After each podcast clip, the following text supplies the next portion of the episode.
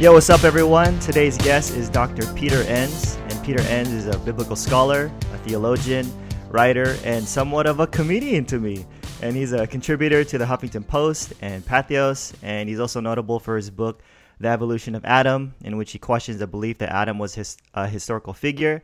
And his most recent book, The Bible Tells Me So, Why Defending Scripture Has Made Us Unable to Read It, which is what we'll be talking about today. So, Peter, it's good to have you on the show, man. Thanks, Josh. Good to be here. All right. So, you know, one of the things I really appreciate about you, it's it's not only your scholarship, first of all, but it is your humor, you know, because yeah. I see it everywhere. You know, I didn't recognize it before, but you know, I, I see it everywhere in your latest book, your website I visited the other day, and even in some of your, your Facebook posts, you know. And to be honest, it's not something I see too often with a lot of the scholars that I follow, at least how they come off in public, you know. So what yeah. I admire about you is that you can take some of these heavy topics and then write them for, as you say in your website, quote unquote normal people, you know. Yeah. And so, you know, since this is your first time on the show, I'd like to start off with you just sharing your story because, you know, I don't uh-huh. want to just get into the academic stuff right away. I, I really yeah. want my listeners to to get a glimpse of who Peter Enns is, you know, your journey. Yeah. Where did you get your humor? How has the Bible played a role in your life? And and if you could just touch a little bit on the that controversy that happened at, at Westminster Theological Seminary because I found that part pretty interesting. So if you could just share your story with us. Sure. Well, I mean, uh, just getting back to the humor part, I just I sort of can't help it, but I remember, um, you know, when uh, um, Brian McLaren were sort of we were interviewing each other about a year or so ago, and he actually asked me in the interview basically, you know, what happened to you in your life that makes you um, like to joke around a lot, which was a very honest and good question because sometimes people joke because they were beaten something, or or you know, some of the best comedians are they actually are, suffer from depression. Right, right. I heard you know, about that's that. the way we're getting it, but that's not me. I just I'm I'm not a comedian. I just joke around a lot, you know, sure, and sure. it's sort of my personality. And I've, I've I'm I'm old enough not to have to feel like I have to diagnose it. You know?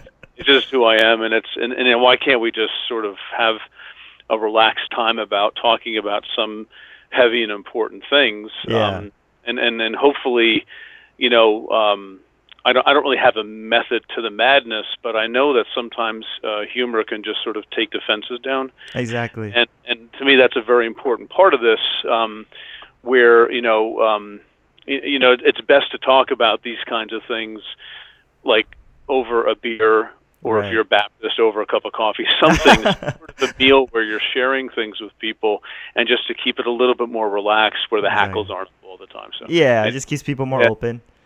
Yeah, I think so. I mean, why not? I mean, what do we know? You know, exactly. Day, we don't know everything, so why don't we just sort of be open and have that posture? And sometimes, you know, for some people, humor can can work that way, and that's that's sort of that's how I am. So that's just the way it's going to be. You know? Oh, it's all good. I, am a goofball too. That's why I, I really like your stuff. Yeah. yeah, and, and and you know, I know there are a lot of people out there. I mean, you know, academics who are just really, really, really funny people, and it comes out sometimes, but sometimes it doesn't. And yeah. I know that. Um, there can sometimes be barriers to sort of being yourself when you're an academic. Um, but I just I don't have those kinds of barriers, and it doesn't make me better or worse. It's just my personality. But yeah. I know sometimes hard to sort of cross over from the professorial kind of vibe to not. Yeah, you know, yeah. That's hard, and that's fine. You know, but that's that's just everybody's different. Yeah, because kind of like you know people wonder should I be serious all the time so people could take me seriously, you know? Um, because like for me, it's pretty interesting because like when I was writing my first book, there's this one agent who was interested in my work and then she's like you know josh i saw some of your videos and i like you because you, you smile and you laugh a lot in your in your speaking and i don't see a lot of uh, preachers do that you know she was actually mentioning evangelicals but you know it was just something that this is just who i am too because i hear about that about comedians they say there's that dark side we're just trying to make people laugh because we're actually depressed in private you know you know but it's not like that for everybody and just like you yeah. i just like having fun you know. Yeah, I just think that sometimes things are just funny because they are. and that's all there is to it. And uh, yeah, and and people guard themselves a lot because of reputation and things. Exactly. Yeah. Not that we should never care about those things, but yeah. that's that's that's one of the downturns of being like I guess um, a spiritual leader, Yeah. uh, whether it's pastor or some other kind of leader or professor, because you are still a spiritual leader as a Christian professor on some level. And Yeah. and sometimes it's like, well, people won't take me seriously, and I sort of get that, but I want to turn it around. Like, who cares who takes you seriously? That's not even the point of Exactly. it. Yeah, yeah, Seriously, the point is that what are you trying to say, and why are you trying to say it? yeah. And, and um, you know, so that's just the way it is. oh, it's all good. my own existence here. That's all. yeah. it's all good. So yeah, yeah. Yeah. sh- share a little bit about your journey. That would be cool. Well, yeah, I guess um, long and short of it, uh, you know, I was sort of I was raised in a in a Christian home, but not an evangelical one. My parents were immigrants from Germany, so Mm. um, but I was raised in um, sort of Lutheran, I guess, and uh, and that was wonderful. I mean, I was raised with the knowledge of God and and um, and all that. And in high school, I guess I had you know, a pretty standard evangelical conversion experience at a Nazarene church, which was a beautiful place. Hmm. Um, but I've always also been sort of a a questioning, intellectually, you know, left brain driven kind of person, and that's the right part of the brain, right? The left Mm. brain's the Yeah, the right Yeah. brain's the I don't have the creative side. um, you know, but uh, you know, I, I was always sort of driven by by questions and questions leading to more questions. That's sort of my love language. You know, that's that's Mm. how I operate. Other people don't, and that's fine. But that's just sort of me. And all that led me to, you know, thinking about faith and ignoring it for a while in high school, and then going to a Christian college. I went to Messiah College, which is in Central PA, which was a great place. Um, even though there are rivals now at Eastern University, I have to be careful about saying nice things about Messiah. Anyway, uh, but you know, just getting into sort of questioning, and and and I relay in the book a little story, and, and the Bible tells me so that you mentioned um, a little story about sort of this epiphany I had after graduating college that I was hanging out with a couple of friends of mine. One was a nice guy, an atheist philosophy major. Another one was a Christian who went to another Christian college and we knew each other in high school. And these guys were actually debating fine points of the existence of God or all Mm. that, and I didn't know what they were talking about. You know, I went to Christian college, and I, you know, I played baseball and then this and that, but I wasn't really fired to think about my faith in a deeper way, and that really Mm. motivated me to sort of read and read anything I could get my hands on, and um, that sort of developed. And over three years, all of a sudden, I found myself in seminary, and uh, you know, loving it, and and then you know, loving it so much, I said I want to do more of this, and going to grad school and studying um, ancient Near Eastern languages and civilizations, so called, which is basically Old Testament Mm. in its ancient context. That's really what I did, and um, Right. that was at Harvard. And then I, you know, I left from there, and it's and it's been. I mean, my life has been this conversation between faith and learning, Mm. and not everyone's like that, but a lot of people are. You know, and that that's me. And I, I think it's actually taken me a lot of years to actually embrace that and be comfortable with the fact that I'm sort of an intellectual journeyman. Mm. That's that's how I express my faith, and that comes out of my blog and the books that I write. Yeah. No, that's cool. I mean, like, so I'm assuming, like, when you were growing up, as like just a like a simple faith, probably, like, were you just taking the Bible at face value, like inerrancy? No, I wasn't raised with that, and and, Okay. and I'm, I'm thankful that I didn't have, and I mean that not in a snide way, but I'm thankful that I didn't grow up having sort of the Bible presented to me okay. in that fashion um, by either parents or you know the Lutheran church that I grew up in. It was just a different vibe. It was the Lutherans are more liturgical. Okay. um, and not that I like that, but it's just it wasn't sort of like sola scriptura Bible, Okay. get the Bible right so you can know God better. It was more the Bible is non-negotiably a part of the tradition, and you're Mm. engaging it, but it wasn't. You know, I didn't learn Bible stories as a kid Hmm. which is another thing that I'm sort of thankful for. You know, Mhm. I, I you know the Noah story as you know a story for kids, which it isn't. You know, and I, I I didn't have some of the same experiences that a lot of evangelicals have. Um, so you know, I, I think you know in that respect, I didn't grow up with like a strong view of the Bible. That sort of came to me more after college when I was reading and stuff, and then in seminary. Um, you know, um, an education in Scripture at a place where you know inerrancy is very much a part of the language, and that's sort of for Mm. me where more that dimension started, and I started having conversations between myself and that whole paradigm, that whole Mm. way of thinking, and okay. you know, that that conversation continued, and in some respects still continues now. Okay. Yeah, so so can you touch a little bit on the whole Westminster thing, the seminary incident that happened? Well, yeah, I mean, they're, they're different. I, I'm happy to talk about it. There are, I mean, as long as we remember that, you know, there were a lot of people involved in that, Oh, and people's lives were involved in it, and it's not simply a matter of a couple of doctrines. It was a much deeper, broader Ah, okay. kind of unsettling time at the school. And I don't want to presume to speak for other people. Okay. Um, I don't want to presume to, you know, say, "Here's what happened." and find the picture. It's not like that. There was a lot of sin all around. oh, you know, okay, okay. It's not, it's not a. It's not the the story that you sort of tell in a podcast or something. Uh-huh. Um, at least not without a fleet of therapists on hand through this stuff with people. But um, I'd, I'd say the, the long and short of it is that um, when I came to the to Westminster Seminary, which people may not know, it's a pretty um, at that point at least what I call a conservative but sane Mm. um, uh, c- uh, seminary where you know the world of thought was very much valued, but within certain parameters. And I was hired there. Um, I graduated as a student in 1989, went to Harvard for five years, came back in 1994, and I was hired by the president at the time to be part of what he called a trialogue between left, center, and right Mm. within the tradition, I was hired to be more on the left side of things to sort of push issues to get people thinking, and others were hired to be more centrist, and others were hired to be more, um, uh, you know, in tune with the specific tradition of the school and what the parameters are. Okay. And that that made for uh, it turned out that made for a very very difficult conversation because in that tradition which again you have to know a little bit about the history of when it was founded in the 1920s in the wake of like Mhm. the modernist fundamentalist controversies that we know from the Scopes Monkey trial and things Mhm. like that. You know, that's it was founded in that respect in, in that era, and um, you know the, the the long and short of it is that that kind of institution founded when it was for the purposes for which it was founded, which is to protect orthodoxy. That's why it was founded.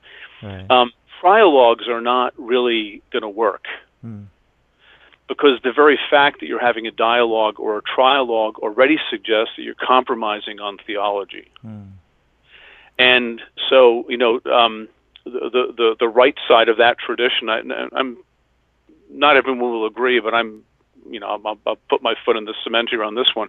The right side of that dimension, which is essentially a fundamentalist dimension, uh, uh, tradition, the the right side of that um, exists to not have the dialogue and trialogue that some of us were seeking to have Right, right. seeks to protect the past and not sort of to expand on it or change it or think differently about it. And my temperament is very much, well, let's think about this from another angle. And what do we come up with? Or what parts of our tradition are really valuable and that we need to continue on into the future? What what parts of our tradition are um, are not as valuable and, and maybe are probably very limited because you know we're following theological standards that are from the 17th century you know what sort of things have changed since then to make us think differently and um, basically as a result uh, you know there were a lot of shifts at the school people were being hired administrators faculty and the right side of that trialogue began uh, gaining power and as a result many people left us it wasn't just me Okay. and the first person to go was the former president, Sam Logan, who was a Huh. great person, still is, a friend of mine, um, who was trying to do just amazing things at the school. Um, I left, and uh, within a very few years, um, of the 20 faculty members that were there, when I was a faculty member, when I left in 2008, within a few years, about five or six left. And oh. right now, there's one left. Wow.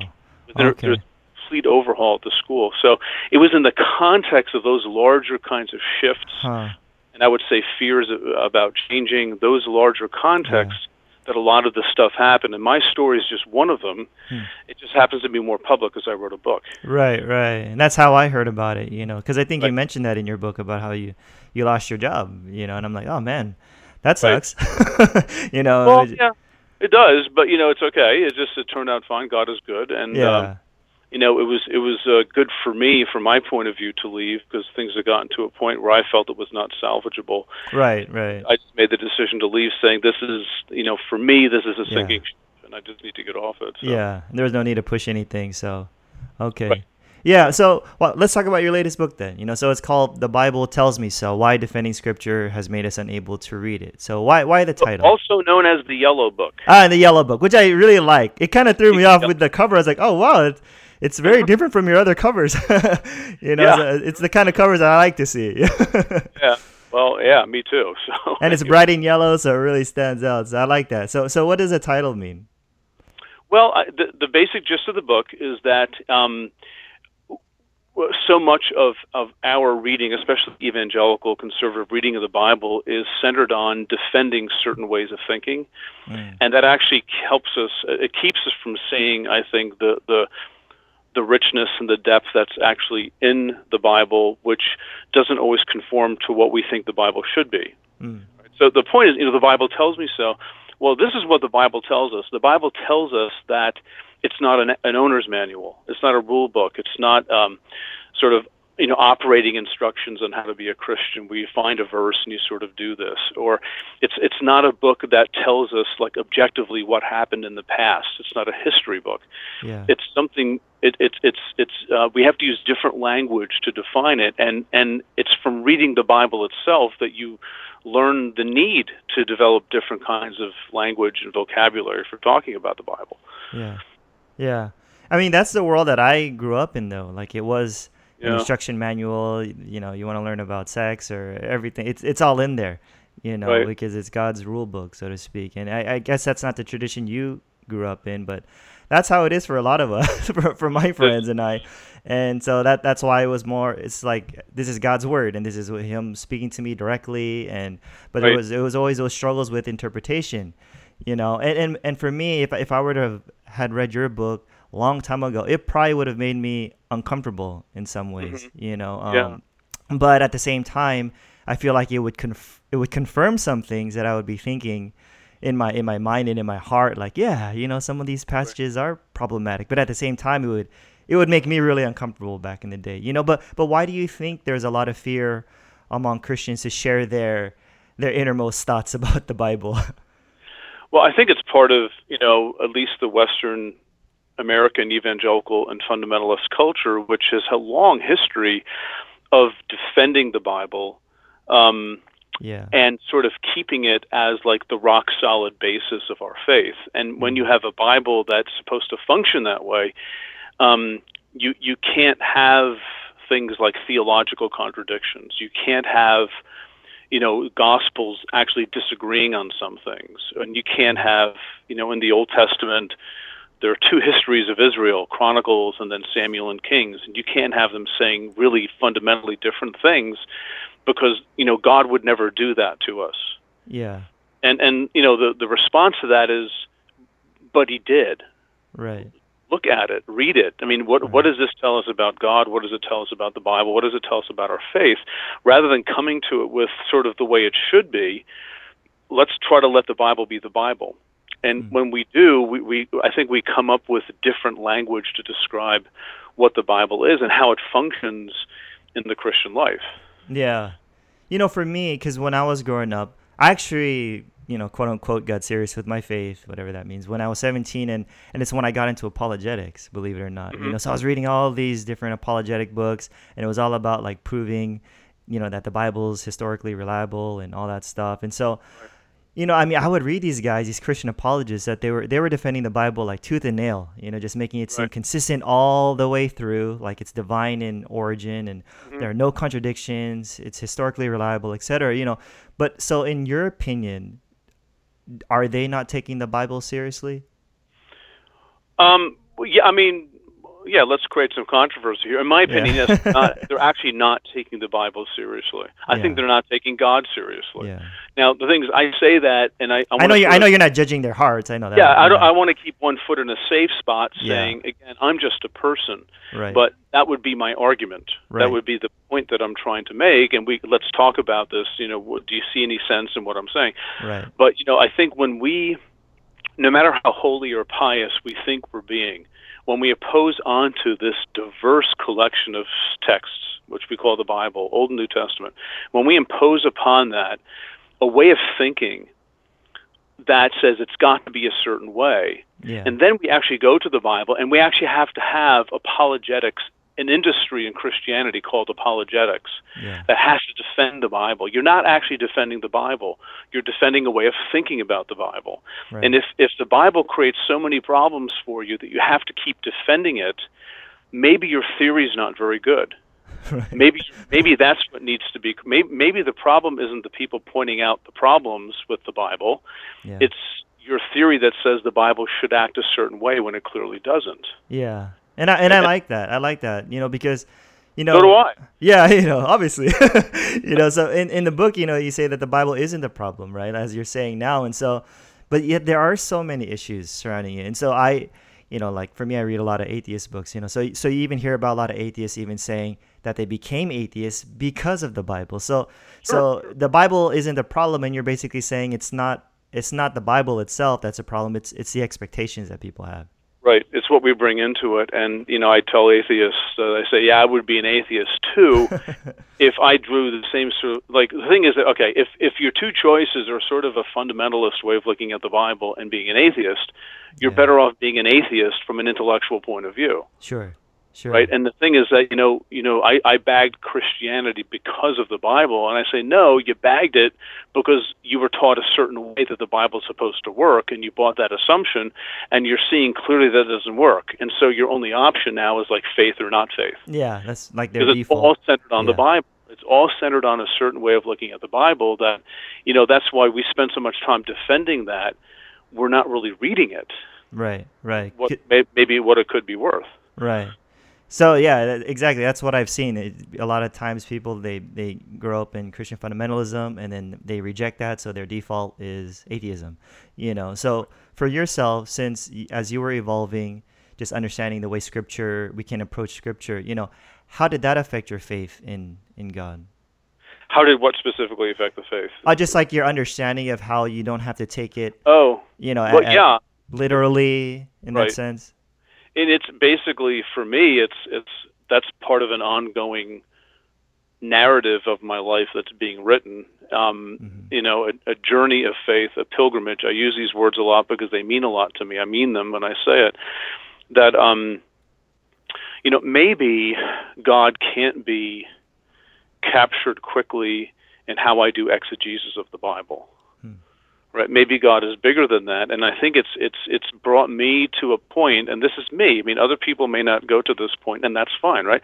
But for me it's it's bringing me to a point has been bringing me to a point for a decade where um i have to i have to let go hmm of um trying to have some sense of rightness or certainty in my thinking. Uh-huh. I have to hold things more provisionally and not equate the reality of God by how I happen to be thinking at that time, uh-huh. right? So it's it's more a matter of letting go of the need to know and the need to be right and to think more of trusting God whether or not I know or understand or whether or not things work the way that they do. I, I think, you know, for me, reading the Bible has been a process similar to like lament psalms in the Old Testament or like the book of Job, you know, where um, the way things are supposed to be don't work out Right. right? And then you sort of say, okay, now what do you do? That that was Job's problem. Job's problem was that you know the righteous are supposed to be blessed and the wicked are supposed to suffer and be punished, but he was being punished, but he didn't do anything, Mm-hmm. right? And his friends were saying, "Yeah, you did," and Job said, "No, I didn't." So, yeah, you did, and it goes on for forty chapters. Yeah, yes, you did. No, I didn't. It's This is back and forth argument. Yeah. At the end, Job is actually vindicated because you know what? He didn't. Does he didn't do anything to deserve what was happening to him? Yeah. the ultimate answer lies in mystery, Hmm. not in knowing, right? And in, and here's the real kick in the pants with with the book of Job, which is so relevant. It's actually central to my book. Job's friends were saying were giving him basically a theology of retribution, Hmm. that consequences have actions. That's a very biblical idea. Right. That's that's that's in Proverbs, but more so it's in Deuteronomy. Mm-hmm. Right? It's it's it's actions have consequences, Mm-hmm. and you know it, that's why the Israelites were exiled. Their Right. actions have consequences. So if you're suffering consequences, Job, there's probably an action behind it, and God doesn't punish for nothing. Yeah. So you must have done something. The whole book undermines that biblical notion, Huh. which Right. means there's there's diversity in thinking. You you have actually in the Old Testament an argument about the nature of God and what it means to have faith in this God. What is this God up to? Right. You have Psalms that blame God for not being faithful to the Israelites because he took them into exile. Right. Psalm 89. You have another Psalm, um, 136, 132, somewhere in there, 130, 130 someplace, where it's the exact opposite. Like, yeah, we got exactly what we deserved. See, within the Psalter, you've got an intra intra-canonical debate, Right. and to me, that's really exciting for a person who thinks of his faith as a journey, as a Mhm. pilgrimage, because I'm watching. Th- This is what the life of faith looks like. You don't always know. The Bible doesn't give you the final answers. It actually models for you a journey. It models for you at times a debate and a disagreement. Mm. And this is something that, um, you know, by and large, Judaism has a much better handle on than Christianity, in my opinion. This this Okay. idea that debate is part of what you do with the Bible, part of what you do with the faith. Yeah. And like I said, to me, that's pretty exciting. Yeah. I mean, would that be hard for some Christians though? Just because many times when you're going through a difficult situation in life, they say, you know, just start reading the Bible to find comfort. But in in some sense, it, it could be hard if you can't find any answers. You know what I mean? If there's no Yes, certainty. Yeah, because the comfort, though, Josh, is not in finding the answers to your problem. The comfort may be in communing with God and fellowshipping with other saints, some of whom are in the Bible, uh, um, Right. who are also struggling with some of those same kinds of things. And that's why it can be a comfort for Right. people To identify. struggling to identify with them. But also, you see, you have within the Bible these these these uh, this, these multiple voices Right. where at times, you know, it is really a pick me up praise. hmm Sometimes those are the things we identify with. So, see, I think, you know, reading the Bible in those times is not bad advice. I think it's great advice. Hmm You're just not going to necessarily find the quick answer to that solves your problem. You know, what if God wants you to sit in your problem for a while? Right. Right. What if something? What if, like Job, there's something to learn, or like Ecclesiastes, or like lament psalms? What if there's value in not knowing? Right. And that that's hard for a lot of people, right? You know, even for myself, like no, I, I totally feel what you're saying. Don't know where I understand what you're talking about. Like I'm just trying to speak for a lot of people that have had a similar journey like me. Like growing Yeah. up when I would have a problem, I would do the whole lucky dipping thing, you know, where I'd close my eyes and say, Holy Spirit, guide my finger when I point to a certain part of the page. And you know, because I, I was literally taught, you know, the Bible has the answers. And I've had people approach me, pastors approach me, saying, Let me prove to you that the Bible can explain such and such and such and such. I'm like, wow, you know, when I was a young person. And Right. so I've, I've had that kind of that framework that mentality for many years and which is why i got into apologetics trying to prove everything but i, I like on how your approach is to the text and just noticing that it's not the text that's the problem it, it's it's us with our with our probably Right. false expectations that we have to say hey these people in the bible have issues similar to you in a sense where they all have struggles and many times Right. they didn't have the answers and sometimes the answer is in the questions and in just trust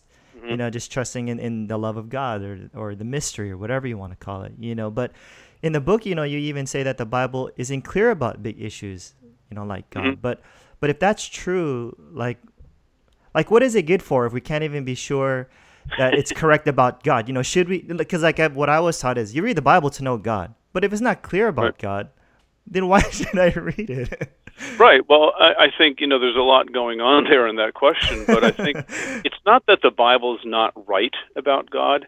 It's that what we read in the Bible is the genuine spiritual reflections of people who are in communion with God and how they're experiencing God. hmm Right. So, so the reality of God that's a given. The mystery of God, I think, frankly, is a given in the Bible too. But you so, sometimes people, pilgrims of faith, will experience God differently depending on circumstances, and they write about that. That's why you have different portraits of God in the Old Testament. The portrait you get from lament psalms is a different portrait than you might get from psalms of praise. The portrait you get from, say, you know, maybe Deuteronomy um, is maybe a different port that you'll get from like one of the major or minor prophets, right? Yeah. Because it's written at a different time for different purposes. And and we're sort of like when we read the Bible, we're we're opening up windows onto uh, the reality of, of, of, of an ancient faith hmm communing with God. Right. And and we're seeing windows and, and, and we get to sort of grapple with what they're sort of presenting to us. And that's a very different kind of question than Yeah. are they getting God right or not? hmm hmm Right? I mean, in a way, they are. God is present, and God is present with all of those experiences and emotions. Mhm. That's a good thing to walk away with. Yeah. I think reading the Bible, Right. right? But not like you know, here's God, and let's sort of exhaust God in the first chapter of a systematic theology book. right. Right. And the only way to do that, frankly, is to ignore certain parts of the Bible where God is portrayed in ways that give people problems. Yeah. Oh yeah, we'll touch on that because, you know, on the topic of, of God, you know, Christians claim to be monotheists, you know, but then they you know, they claim to believe in one God, but but does the Bible affirm that there is only one God? Um, well, not just Christians, but Jews affirm that as well. and, and Muslims, yeah. Yeah, but um, you know, in, in antiquity, in the Old Testament, it's it's it's not hard to find the um, how ancient Israelites clearly, at least through much of their history in the Bible, assumed what everyone else of the ancient world assumed, which means the heavenly places are full. it's not just one God exists, but the question for the ancient Israelites was, which God do you worship? Hmm. And that's why you have like Psalms that are saying, you know, for, for Yahweh our God is the great God. He's the great King above Yeah. all gods, right? That meant for us, it's like well, that's sort of flowery poetic language, nonsense. Yeah. That meant something to the people back then because they had a real choice. right. You could you, Baal, Molech, Chemosh, you know, the Egyptian gods, the Assyrian, the Babylonian gods. You had a choice. Hmm. I mean, th- this you had a choice of which God you wanted to worship, and and the case that the Old Testament makes, from beginning, literally from beginning to end, is that Israel's God, He alone is worthy of your worship. Mhm. Why? Because He's the Creator, and He delivered you. Mhm. He's He's your Savior, and He is the Creator. There, that that's why, and and you know that's sort of like common language in the ancient world. Like the great God worth worshiping is the one who creates. And that's why Genesis 1 begins with the story of creation, not just because, hey, let's start at the beginning. Yeah. Let's let's have a logical thing here. It's not logical. It's Yeah. it's like this is like the reason why you worship one God over another God, because this is the Creator, and the creation story that the Bible tells is similar to other stories of the ancient world, but also very different, because it's presenting a different way of looking at God from an ancient point of view, right? Mhm. So, yeah. I mean, does it does that mean that the Bible affirms that there are more than one God, but gen, but then just the the Christian God or the Jewish God is just superior to the other ones, though? That's definitely what it affirms. Yeah, I mean that's again that's that's not a secret hidden in one or two corners of the Old Testament. That's sort of a running monologue, um, um, dialogue rather between the prophets and and um, the Israelites, and you know don't worship those gods. And it, it, later later on, like in Isaiah and Jeremiah, they start they start sounding like you know those other gods really aren't gods. Right. You know, and but the thing is, like, you have you, you're watching almost Israel grow up, so to speak, in the Mm. Bible. Like, you know, in the book of Exodus, which I talk about a little bit in the book, what drives, what fuels the whole theology of that story, is that the plagues represent the pantheon of Egypt, Hmm.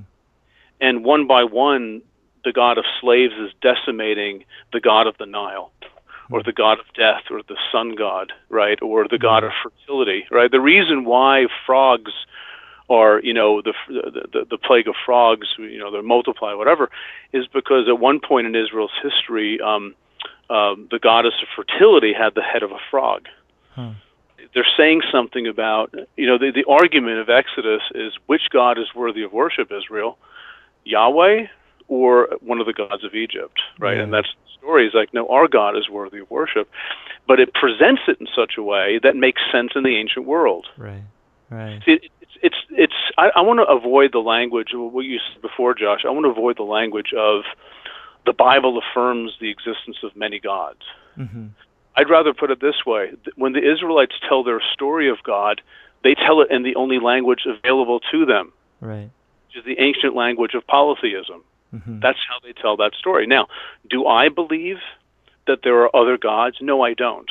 Mhm. So you're saying the Bible is wrong. I'm not saying the Bible is wrong. I'm saying the Bible is ancient and contextual, Right. and we have to use our brains sometimes to sort of wrap our arms around that and say, okay, listen, it's different today, and um, you know, we, we affirm different things about God because you know this is the post-Christian, a post-Christian but post-resurrection universe. We're Christians. You know, we, you know, we we we don't think in terms of tribal deities Right. beating each other up, Yeah. right? The Bible does. Right.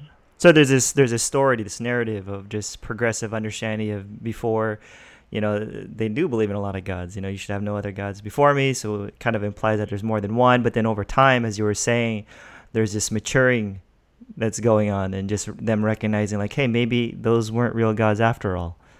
Yeah, and I think when you get later on, even in the Old Testament, but certainly in the intertestamental period between the Old and New Testament, you have Yeah.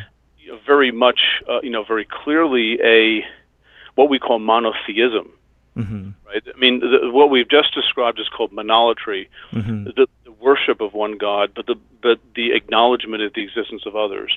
But Right. monotheism is there actually is only one God. Well, you know, by the time you get into this intertestamental Judaism, and certainly by Jesus' day, monotheism was that's just not questioned. Mm-hmm. Right? Mm-hmm. It's, it's, and, and I think a lot of it may have to do with the pressure of being in exile in the sixth century, and you know, having Israelites having actually having to live in and around other people. Yeah. you know, like the Babylonians, and then coming back to their own land, and it's now Persians, and then Greeks, and then eventually Romans, where you had to start thinking about, well, our God maybe isn't just the tribal God. Hmm. Maybe this is a bigger God that actually, you know, has more to say positively about people on the outside Yeah. Which you find in the Old Testament already. It's not it's not like the Old Testament's only tribal or something, but I think that's the, that's the gist of much of the Bible is, you know, outsiders can be accepted as they become more like us, Yeah. right? Yeah. Um, and of course, at the other end, the Christian Bible, there are you know, there's Paul who says pretty much the opposite. Yeah, yeah. You know, one of the topics I want to cover real quick is, you know, you know, there's a lot of violence that goes on in the Bible. You know, whether it's God taking people's lives or committing genocide. You know, but what do you say to someone who wants to justify those things by saying, "Well, God, God's sovereign and He can do whatever He wants. You know, He's the author of life, so He can take it." Right. Um, Because this I'd is a biggie. This is a biggie for a lot of people. big issue. I mean, that's why I started the book pretty much talking about that issue. And I mean, you know, you're absolutely right. God can take a life anytime He wants to. Mhm. But that's an abstract statement that is of no value once you actually start reading these texts. hmm What you do, you don't have a God mysteriously taking the lives of people just because He wants to, because He's sovereign. There are specific reasons why. Like, for example, the you know the Canaanites in the land of Canaan, they're eradicated so that the Israelites could take the land. Yeah. So this is this is what we would call today genocide to take people's property and take their stuff, which has Right. been used as justification for all sorts of things in Christian history. hmm Um, yeah, God can do whatever He wants to, but you know, and one of my favorite problem verses is Numbers chapter 30, where the Israelites, long story short, defeat the Midianites who had done some nasty stuff earlier on. They kill the men, they kill the non-virgin women, they kill the boys, and they only leave alive the virgin women, involves girls, and they sort of divide them up between themselves, between the soldiers, between the priests, or whatever. Yeah. And you know, you look at that and you say, okay, God is sovereign; He can do whatever He wants to. like like dividing virgin women as war. See, and and I think a much easier way of looking at that, at least, at least for me, a way that makes more sense in terms of the broader biblical witness, is that th- these reflect ways of thinking that make perfect sense in an ancient tribal context Right. Right. right?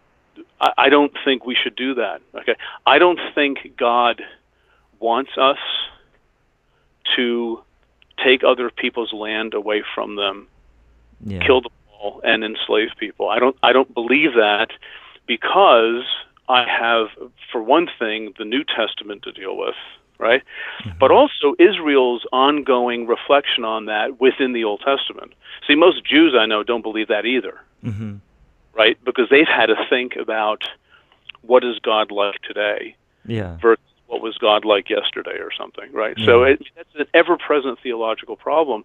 So I mean, I get the abstract thing that God can do whatever He wants to, but still, you know, when the dust settles and you're reading the Bible all by yourself with nobody watching you, and Yeah. it's sort of like you're alone with your thoughts, and you look at that and you say, you know, this is this God is no different than the one a lot of evangelicals say caused 9/11 Right. Right. people's belief in a vindictive, vengeful God who kill the bad guys and take their stuff, you know, our, our God acts that way too in the Old Testament. And the common denominator is this is a tribal culture. This is how they thought about God, right? Yeah. And the real offense of the Bible, Josh, the real offense of the Bible is that God allows himself to be represented that way hmm right? And that's what C.S. Lewis calls the irreverent doctrine of the incarnation. It's an irreverent doctrine because God is portrayed in ways that make sense to people where they are. hmm Right? So, so would you take those accounts as as being historical, but they just got it wrong because it was just their worldview at the time, or would you take these as just stories that are Um, possibly made up? Or well, I, th- I think what what you have in, for example, the conquest stories of yeah, Canaan, Joshua, yeah, exactly. I would take those as much later memories and reflections that are driven by certain theological needs Mm. that reflect on battles or skirmishes that are stories that have been handed down for many, many generations. hmm So I think there's something historical there, but the question is, what is the historical that's there? It's probably unrecoverable in, in Right. a less academic sense. Mhm. But what we do have is we have the Israelites telling their story that involves those kinds of things, right? Mhm.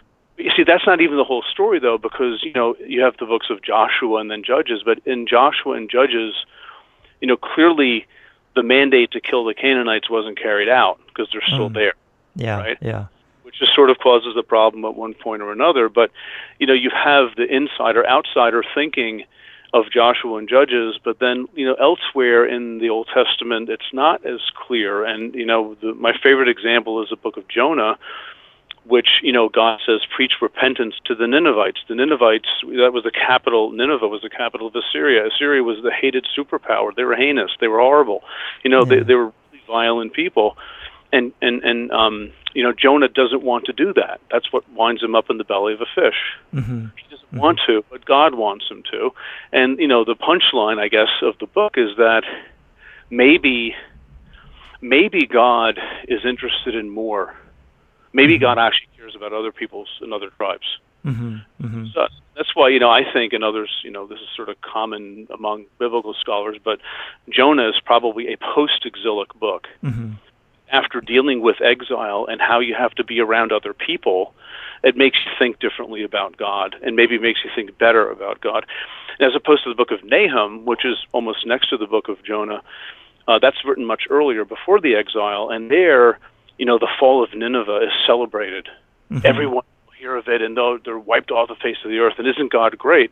See, within our own Bible, the people who compiled the Bible were very happy. In fact, they probably found it necessary to have both of those things reflected in their collection of books, hmm showing something. It's creating a dialogue. It's creating a Right. discussion. Right. Right.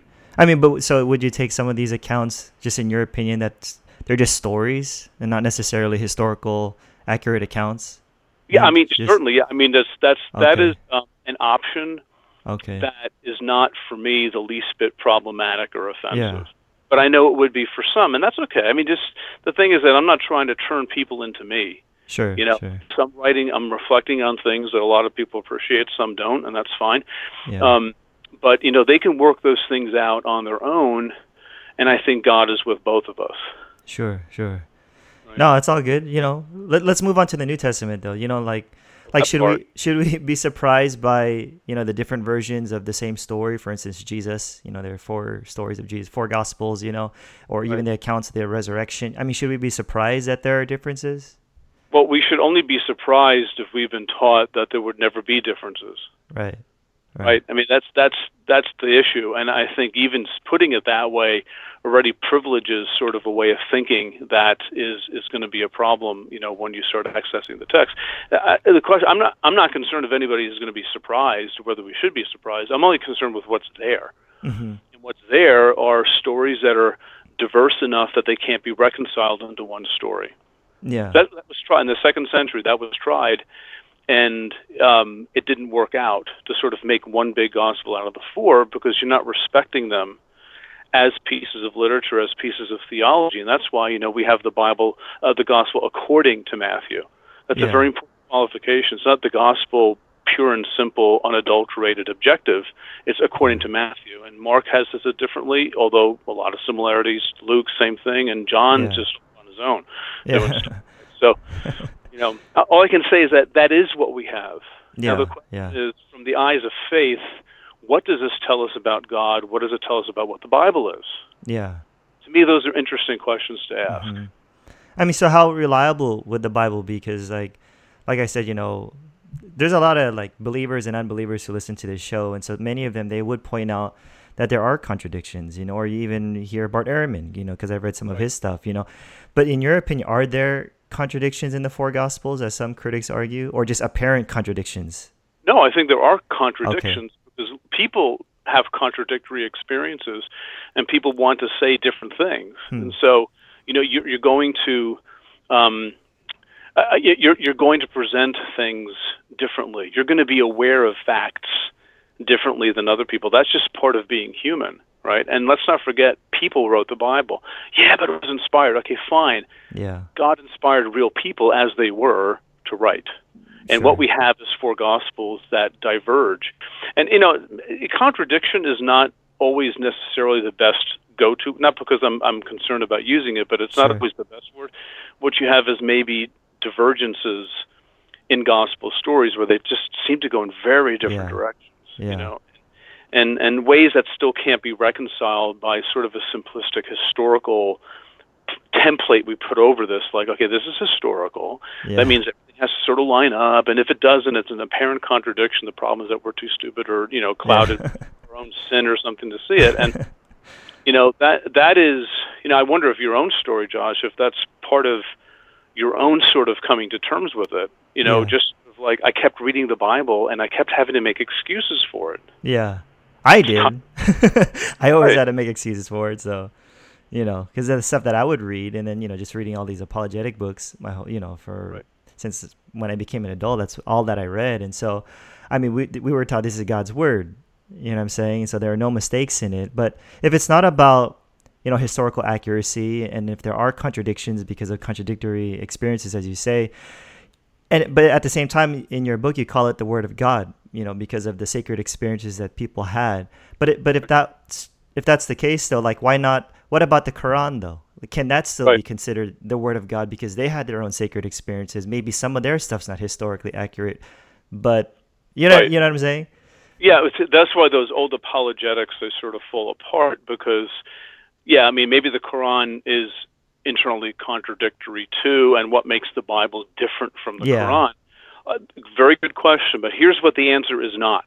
The mm-hmm. answer is not because the Bible is historically accurate and the Quran isn't. Right.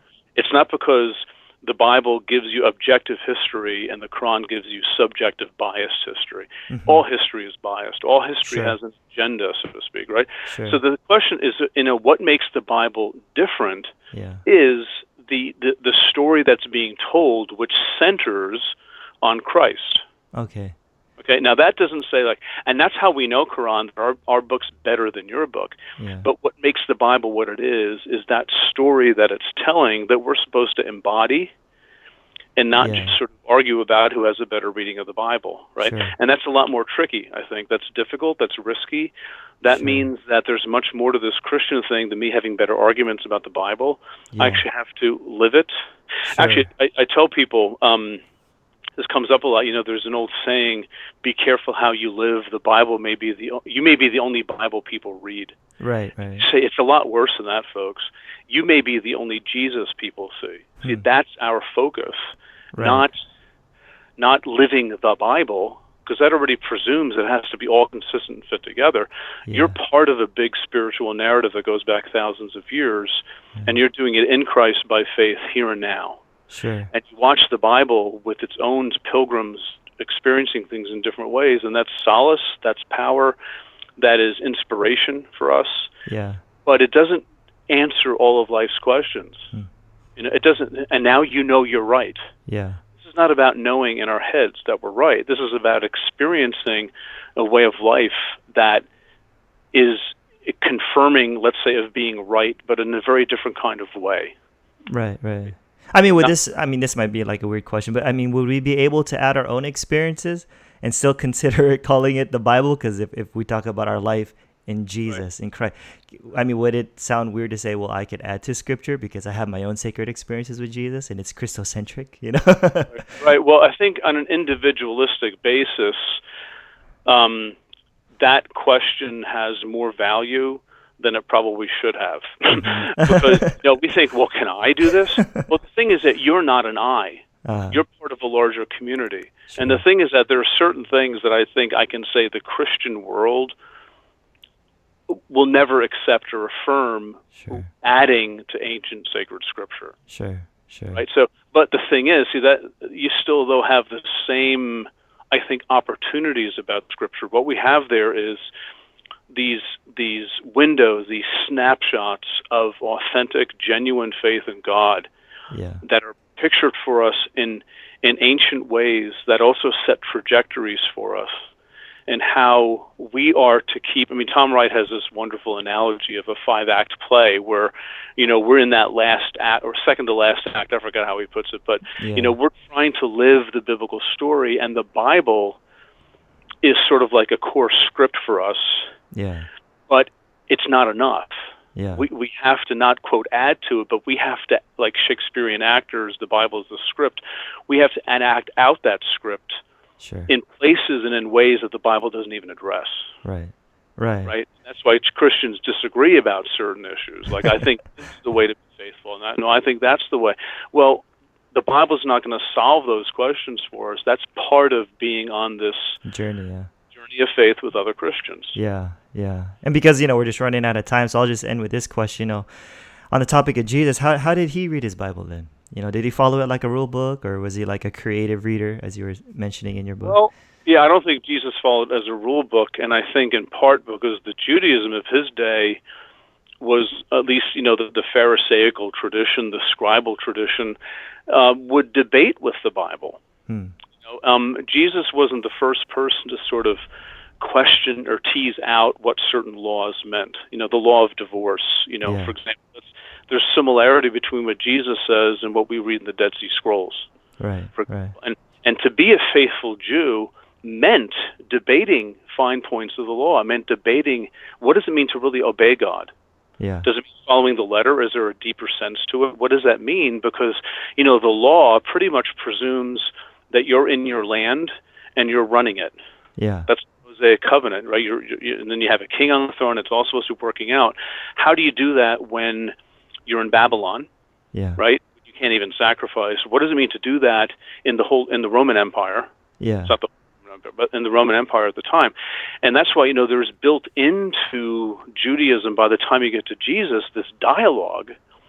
Now the thing is that Jesus pushes the dialogue in certain directions, like the Sermon on the Mount, Yeah. where he quotes the Ten Commandments in a few places and says, "But I say to But you." But I say to you, yeah. Yeah, that's okay. That's getting a little bit interesting. That's sort of like Jesus presuming um, uh, an authority that might be startling for some people to hear. You Yeah. know? And and I think that's where you know Jesus read the Bible, and on one level as a Jew, hmm on another level as a Jew who might cause problems. Yeah. which right, right. But the thing is that I'm I'm very adamant about this, and I don't mean to be um, unnecessarily acerbic, but I, I'm I every chance I get when it comes up, I say the same thing. Jesus was not an inerrantist, Right. not in our sense of the Yeah. word. Total respect, reverence, for Scripture, sure. but Scripture is there to be engaged with and Yeah. With and handled very creatively. Yeah. He read it for what it was, you know. Yeah, Right. Right. Right. yeah. I think Jesus had a really good doctrine of Scripture, far better than what I was taught. Sure. You know. Yeah. No, that's that's awesome. I think that would clarify a lot of things for people, and I just don't want to take up more of your time. So, what what's next for you? Um, New Next- book or taking a break from writing? I have another book that I'm actually about to enter the final stages of oh, awesome. And it's going to come out in uh, April. And uh, the name of the book is The Sin of Certainty Oh, nice. um, uh, Why God Desires Our Trust More Than Correct Thinking. Hmm. And the point of there is uh, of the book is that um, what the Bible models for us and what we need to really, I think, embrace is the center of our faith is actually trusting God Yeah. Rather than thinking we have to have our thoughts aligned in a certain way before we can do that. Hmm. Nice. I'd like to have you on the show again if you could. That'd be great. Yeah. yeah, Well, yeah. Next spring. So Yeah, for sure, for sure. You know, now how how can my listeners keep in touch with you? What's what's your website? My website is um, the Bible for Normal People, Oh, okay. get it at enns.com. Pete Enns, not Peter, right? Pete Enns. No, Pete. Yeah, not not Peter. Okay. Taken. Some some reprobate took Peter Enzo a long time. um, so that's that's a good place. I have a blog there. I have um, you know books. Uh, they're all there. Like speaking engagements coming up, all that kind of stuff. It's a lot of Oh, nice. information. But I, I blog there. You know, two three times a week, oh, okay. um, and that's probably the best way to get a hold of me. So. And Patheos, you're on there too. Um, I used to. I'm actually. I had the the new website. I uh, I left Patheos for no bad reasons. I just felt like I okay. Jump out on my own, and that happened in early August. So if you go to the Okay. Patheos site, my old site is still active, but I have a little message there saying I'm blogging. Move over. Okay. Yeah, yeah. Awesome. And you're on Facebook and all that Oh, Facebook and Twitter and everywhere. Uh, yeah, Okay. places than I should be probably. Cool. Cool. Well, Peter, it's been fun. You know, I, you know, just I know you have a meeting to attend to, so I really appreciate you making the time and for being on the show. Sure, happy to be here. Thanks, Josh. All right. Thanks. Take care. Bye bye. Bye bye. What's up? What's up? I hope you guys enjoyed that interview. You know, for a lot of us, we inherited certain expectations of the Bible that, for me, was sometimes hard to accept as I got older. You know, many of us were taught that the Bible was, you know, the acronym, the Bible, basic instructions before leaving Earth. You know, you guys heard that before. You know, and that it was supposedly a rule book that had all the answers that we needed in this life. And when I was younger, you know, I'd read some passages in the Bible that were pretty disturbing or just didn't make any sense to me at all. But because I had the assumption, you know, that it's the Word of God without any mistakes, I always had to figure out a way to explain those passages away or to defend God or to just plead mystery, you know. Like, I, I, I always felt like I had to defend it for some reason. But once I stopped reading the Bible like a like a legal constitution and more like a library of different voices and experiences and perspectives, that's when a lot of things change for me. And so the questions we need to ask ourselves is are the assumptions and expectations we have of the Bible reasonable?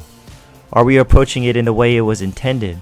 So, you know, be sure to check out Peter Enns' book, The Bible Tells Me So, on Amazon.com. Or if you like listening to audiobooks like me, remember I teamed up with Audible.com, and so you can download The Bible Tells Me So or any other book absolutely free with a free 30-day trial. Just go to www.audibletrial.com slash flipside.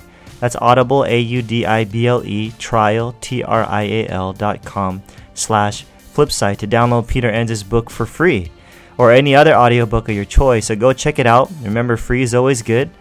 And I just saw a review the other day that someone wrote, and I'd like to read it. And it's by J Leezy325. And it says, I love listening to the flip side, relating to people on a personal level while dealing with some of our toughest questions. I appreciate the open approach to spirituality and religion. Joshua will interview people of all different backgrounds and theologies, atheists to Christians or whatever. It's not about agreeing on everything, but just sparking conversation and new ideas. I will continue to support this podcast. Thank you, Joshua. You're welcome. And thank you, whoever you are, for writing that review. And based on this and other reviews that have been written, you know, this podcast is helping out a lot of people, you know, on their journey and even changing people's lives for the better. So if there's one way you guys can really help support the show, it would be financially. And as many of you know, I'm no longer pastoring at an institutional church these days, which is which is how I used to support myself before, and now I'm married, and so I'm doing this podcast and writing books pretty much full time now. Because believe it or not, it, it's very time consuming and it does cost money. So consider supporting me on something called Patreon. You know, you could just give as little as $10 or $5. Really, any amount helps, so it's really up to you. And it's like a tip jar, just saying that you appreciate the time and effort put into the show and would love to help keep it going because I'd like to keep doing this show for a long time. And so any help would really mean a lot to me, guys. So if that's you, if you'd like to help out, you can go to uh, patreon.com. That's P A T R E O N, patreon.com slash Joshua Tongol, just my name. So once again, it's www.patreon.com slash Joshua Tongol, and I'll leave a link in the show notes if that's something that you're interested in doing. Don't forget to subscribe to this podcast, and please let me know how this podcast has helped you in any way by just taking a few minutes to write a review and by rating the show on iTunes because I read all of the reviews, believe it or not, and it's really easy to do and it'll help more people discover the show. And of course, please share this podcast with your friends on Facebook and on Twitter, word of mouth, wherever. It's all good. So, alrighty, guys, once again, thanks for listening, and I'll catch you guys on the flip side. Alright, I'm out. Peace.